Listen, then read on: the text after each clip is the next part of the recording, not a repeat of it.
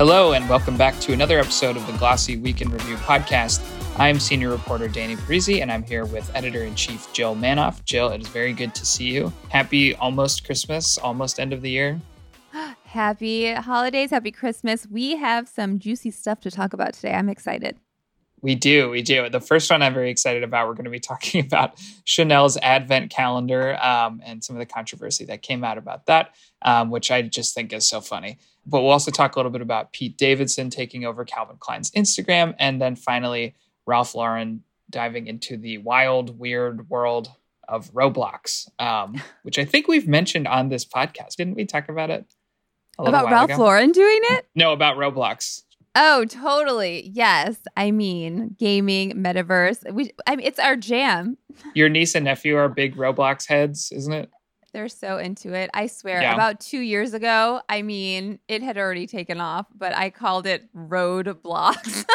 and they Road never blocks. let me they never let me live it down. No, oh Jill, you messed up. Well, since we're talking about, how about we just do that one first? Um, so Roblox is a, a, very extremely extremely popular online game um, slash platform, which I say because it's it's a game, but it's also you can kind of like make games on it, and so people make all sorts of things on it. I I play a lot of games, but I personally have zero experience with Roblox, so I feel like a little bit of an old person reading about it. Um, but uh, this week, Ralph Lauren created sort of an in-game uh, or in-world installation showing off some of its like winter styles, a lot of things that are going to be on sale in real life. It's very metaversey, and it's kind of similar to some other fashion metaverse things we've seen, where it's just sort of like a branded like environment to just sort of move around and like look at stuff. I don't know how Joe. How would you compare this to some of the other metaverse stuff we've seen? Do you feel like it's kind of similar? I do. I feel like it feels I mean, maybe it's a stretch to say authentic to the brand, but as you're in the world, I mean, first of all, it's the holiday. They call it the winter escape, Ralph Lauren winter escape. And it feels, you know, the signature brand of the holidays, like with the plaids and the, I don't know, winter. You, you think of the little pullovers. You, uh, it feels like the perfect holiday brand. And so it's in this very souped up holiday land where you can like sip hot cocoa from the Ralph's coffee truck, which is a real thing in, the physical world. Um, anyway, it felt authentic and cute. And um, I, we got to talk about the the skins element because I like that they are dropping these avatar clothing options like at various times. It, it seems very thought out to keep people engaged in this world. Yeah, definitely. And and we've I feel like we've seen some metaverse stuff where the connection with real life clothing was sort of unclear. Like, are these actual things you can buy and wear in real life or not? Um, I know some brands have done sort of a mix. Like Collina Strada has done metaverse stuff where it's sort of like a combination of clothes you can actually buy in real life and also like a shirt with a fish like three dimensionally coming out of the chest or something, which doesn't exist in real life. Um, but this feels like I'm pretty sure it's all things you can you will soon be able to get in real life. Oh, I hope so. I knew it was like inspired by 90s collections. Um, it had that timely component of being gender neutral. Um, so guys and gals can wear this in the metaverse, um, which God, it's such a, it's definitely a, a revenue stream that brands are eyeing. I mean, I don't know how much these are selling for, honestly, but they're considering this a, a prospect in terms of um, where to put their efforts to to bring in another revenue stream buying these skins. And I talked to, you know, sneak peek. We have our Glossy 50 coming out next week. I talked to their head of brand partnerships, uh, Christina Wootton, and she was telling me this great stat. I don't know if I mentioned it here before, but um, one in five daily users of Roblox changes their avatar's look daily. So there's a lot of opportunity. People love to put their uh, creative spin on their look, and for Ralph Lauren to get in on that um, again at the holidays when it feels right, it, it seems smart to me. Yeah, I, I think for me the the biggest question is um, not to not to say like that that tired old thing that like only little kids play video games because that's not true. But I feel like Roblox, from what I know, seems like especially kind of young audience. Like I, I'm sure not all, not everyone on it is 10 years old, but I, I don't know. Like maybe I'm totally wrong. I could, I could be totally wrong, but I get the sense that it's a lot younger than say something like Fortnite, which I think has a, a much wider um, disbursement of, of age groups and audiences. So I'm just like, is the average Roblox user slash player into Ralph Lauren? I don't know. This interesting. Because yeah maybe there's a there's a discrepancy between because to me okay we have a lot of discussion on our team about what on our glossy pop site feels gen z or feels like it it caters to this audience or and what doesn't. To me the ralph lauren experience it almost reads as younger. It, it reads like a fun cartoon and it's very primary colors um like younger than gen z. So that that group probably not buying a Ralph Lauren skin. I don't know. Yeah, no, that's a good point. And and Ralph Lauren like does kids stuff, and uh, you know, so it's it's not totally um, out of out of character. Uh, but I do, I I just wonder about the utility of the metaverse stuff, and if it's not like sort of a forced, not forced, but kind of like one of those things will maybe be more useful in maybe five years than it really is right now. And and things like this is just sort of like getting some experience with it. You know, I, I, I we'll we'll have to see if like you know, if Ralph Lauren puts out some numbers or something, or if they'll tell us how helpful something like this was. But uh, I'm yes. not totally, totally convinced right now that this is like, you know, the big, the biggest thing in the world. Totally. A really good story out there. We haven't covered it, which is why we're talking about it now. But um, Alex, a reporter on the Digiday side, did cover this. Um, I think he was first to to point it out or call it out. Um, and there was a really something a really cute comment about. he was like, "Is Ralph in the metaverse?" Like he asked their um, head of partnerships or or somebody at Ralph Lauren, um, and mm-hmm. they're like, "Oh yeah, he's in the he's in the metaverse oh, yeah, every day. Definitely, he's like hundred years old, and he's definitely playing Roblox every single day." Um, According to the uh, brand, true story. Yeah, I mean, we'll see. we'll see. We'll see. Um, let's talk a little bit about Calvin Klein next. I'm I'm going backwards through my notes, but um, just because I feel like this is, this one's very fun too. So Pete Davidson does not have Instagram, even though I feel like I can't open up Instagram without seeing his face all the time. Um, but he uh, took over Calvin Klein's Instagram sort of abruptly, just like changed the profile picture to his face, made the bio like Pete here, and then started posting stuff. Started with that, and then it ended with he and Machine Gun Kelly, who you might know from being Megan Fox's boyfriend, posting uh, the two of them in their underwear, in in Calvin Klein underwear. Um, it was fun, kind of surprising, out of the box. I feel like he's not who I would pick as like my brand ambassador for sort of like for Calvin Klein. Um, but I don't know. I think people seem to love him, so I don't know. It's not I don't think it's a, the worst idea. What do you think? Yeah. Again, just great for stirring buzz. I feel like there's this, it's not the newest concept, but with the rapid pace that everything is moving and um, the accessibility to these folks. It, it, called to mind what Skims just did um, in terms of putting Megan Fox and Kourtney Kardashian in a campaign or in marketing imagery together. Like these six people here, which is a very weird group or, or clique of people, which is Kourtney and Travis and Kim and Pete and and Megan and Machine Gun Kelly. Um, anyway, they're having a moment clearly. So um, brands want to tap into that buzz. This was a great way to go about it. Um, and I can't believe he's not on Instagram. First of all, I didn't know that until digging into this this concept. Well, I think he was, and he deleted it kind of recently. Oh. But yeah, I feel like that those three couples that you mentioned, um, Kourtney and Travis, Kim and Pete, uh, Megan Fox and Machine Gun Kelly, are like I literally can't go anywhere without seeing them. Um, I'm not even like seeking them out. I feel like they're just weirdly all over the place.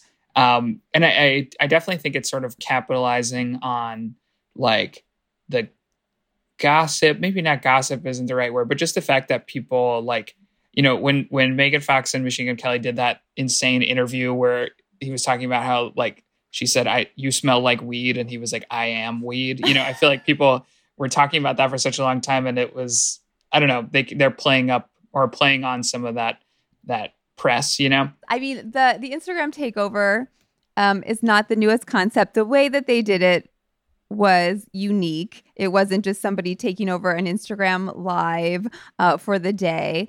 And so anyway, there's something there. They also didn't, you know, everybody's wiping clean their Instagram like you're, I guess, saying that uh, Pete did. I didn't know that, um, but that seems to be the the play to get a lot of marketing buzz. So this is something new that a brand was doing. Um, on Instagram to call attention to the brand. And I think that it worked wonders. And we know that Calvin Klein, this isn't new for them. They've latched on to big celebrities like Justin Bieber and like Marky Mark in the day. Let like this has been going on forever. And they even I looked up the date because I just it called to mind also. They did a campaign, Calvin Klein underwear and jeans. It was like a duo campaign with all mm-hmm. of the Kardashian sisters in 2018 um, when they were kind of a little bit more, I guess, um, I think they're getting maybe they're getting tired, but I still love them. But anyway, we're at the height of their fame too. So anyway, mm-hmm. it's uh it's their in their playbook. So the point is, Pete Davidson is the modern day Marky Mark. Um, what does that uh, say about us? I don't. not, nothing good. Nothing good. um, okay, last thing. Let's talk about Chanel. This one was very funny to me, and and I'll explain why. But um, probably a lot of people have, have heard about this, but um, Chanel released a advent calendar, which um, they had never done before, at least not for sale. Like they had made them before, but haven't sold them before. It cost eight hundred and twenty-five dollars, and uh, we learned from somebody unboxing it on TikTok contains like nothing of any interest. Um, it, uh, this woman, Elise Harmon, did a series of unboxing videos, which I think altogether have been seen like fifty million times of her taking all the things out of the advent calendar and it's like garbage you know? It's like a dust bag for chanel shoes to go in or like some stickers or something. I mean it's like there's also like a bracelet and there's some makeup and stuff so it's not like totally nothing but, but i think wait wait wait what's the bracelet? The bracelet is like a string oh yeah no to be clear it's not like a diamond studded anything. It's like it's nothing. And so I think the disbelief and the outrage kind of started from TikTok. It moved over to Instagram. A lot of Chanel's Instagram posts have very angry people in the comments. Um, I saw one where there's like uh, they posted some video shoot and someone was like, "Did the advent calendar pay for this video shoot?" It's just I think the the entire world of luxury is built on buying like spending way too much on like something so stupid. So I that's like what's funny to me about this is I'm like this is what all of Chanel products ultimately are. No offense to Chanel, like th- that's like the, the entire premise of like you know extreme luxury is like this stuff is not actually worth that amount. But I think the advent calendar just made it like really really really crystal clear for a second and that just got a lot of people going. Man, I love the banter. A couple of good um, commentators on this subject. Uh, we had Charles Gross on our kind of Gen Z names to know in fashion, and he was talking about like the disappointment and the fact that this is not luxury. Like, you order something Chanel, you want a luxury experience a luxury product. Um, he was saying, you know, I could go around to uh, Chanel counters at department stores and Chanel boutiques and ask for free samples or, or maybe buy something in, in beauty and, and aggregate myself a much better selection of Chanel items for 825 and typically you get you know this great value for less is the typical you know advent calendar uh, playbook. So mm-hmm. um, I like everything he had to say. He also countered what BryanBoy got out there and said, which he was like, okay, hello. um, Chanel sells $10,000 jackets. You're buying, um, you're paying for the brand name. He was almost justifying it. Um, and Charles was like, no, no, no, no, no. This is a play, the playbook of like a mass produced hype brand. If you just want to get it because it's Chanel, that's something like a streetwear brand would maybe do. Your Chanel. anyway, mm-hmm. be better than no, that. I, I I think that I sort of agree with both of those takes though, which is that on the one hand, it is like ludicrously little for 825. Like it's really stretching the limits, I think, of of like just having the word Chanel on something makes it worth it. Um, but I do think that like fundamentally, it's not like the ten thousand dollar jacket isn't that different. Like the the the actual value versus like the perceived value might be slightly closer together versus like eight hundred twenty five dollars for stickers. But I mean, I, like philosophically, it's kind of the same thing. Um, it reminds me of the the Tiffany paperclip from a couple years ago. You saw they sold a paperclip for like fifteen hundred dollars, and I and I remember thinking that that that that got a lot of press outside of like the fashion world of people being like, "Wow, isn't that crazy?" But not a lot of like negative, like audience, like you know, from the public kind of comments that I remember. Maybe, maybe I'm misremembering, but I and I feel like something about the Chanel thing like set people off. Like I, I feel like people were angry in a way that they don't always get when a luxury brand pulls something like that. Um, so I don't know. Do you think it has anything to do with like Chanel as like in particular? Because I feel like they are much they they've I feel like they have a little bit of a reputation for being a little stodgier and than than some other luxury brands. You know, like they don't sell online and like I don't know. Yeah. Do, do you think that's part of it, uh, like negative feeling towards Chanel specifically, or just wrong place, wrong time? God, I, I, think any luxury brand that that put this out there would be getting the flack, especially you know how things go viral on TikTok and people all want to like weigh in and and I don't know add their snarky comment. Um, so I feel like it would happen for any luxury brand. We did a story on um, that we have this partnership with Launchmetrics where and it just so happened that we had asked them prior to all of this to look at the um, advent calendars in the beauty world and to co- tell us what's o- earning the most media impact value. So it's just the buzz across social platforms. And before all of this, at the beginning of the year till November 30th was the time time frame. Um, this Chanel calendar was number four out of um, the top five, and so and that was really just based on the fact that they had never done an ad- advent calendar before. It was in celebration of their 100th anniversary of Chanel number five, is what this whole thing was about. Um, and really, I mean, I think that it's a collector's item. And I think that people overpay for collector's items. And I think this added hoopla around this damn advent calendar is going to make it a bigger collector's items I, item. That's I don't a know good how point. They, yeah, I don't know how much they, how many they made of it, but I mean, get your hands on this calendar. I, I, think it. I think it's already sold out. I, I, don't think they made that many, and I think they're all sold already. So, but that's a good point. I didn't think about that. It unfortunately probably is going to make it even more valuable now that it's like a, a piece of history. Um, two two additional kind of funny wrinkles to this story is one, Elise Harmon, who is the woman who originally posted the video on TikTok, like later claimed that Chanel had blocked her on TikTok, which turned out to not be true. It's that Chanel has a TikTok account with like no videos and no following her and like so she clicked on it and saw like you can't see this like and thought that she was blocked but like no no they don't block anybody. They don't even like use their account. The other thing is that chanel did respond and their response was like we need to be more careful about stuff like this basically. Which is like funny to me because it's not really addressing like the substance of the claim. It's just like oh we got to make sure we don't get caught doing that again which is like funny because like that's kind of the subtext of a lot of like brand apologies is like oh yeah well, everyone got mad at us and so we got to make sure nobody finds out you know next time There's, or something. there is no justifying like what can they say? This string bracelet is quality string. Yeah yeah exactly. He and and he didn't even bother like trying to make up an excuse or something. He just was like yeah all right well that's fine. We won't do it again what did you say about Chanel's TikTok presence? They're there. Like you got to wonder. They like have an said, account, but they yeah. don't post anything on it. There's they never post any videos. They don't follow anybody. Like it's just sort of like a placeholder kind of thing. Um, and so when you click on it, it says like it's like all blank, and that might look like you've been blocked, but it's not. You know, they don't block got anybody. It.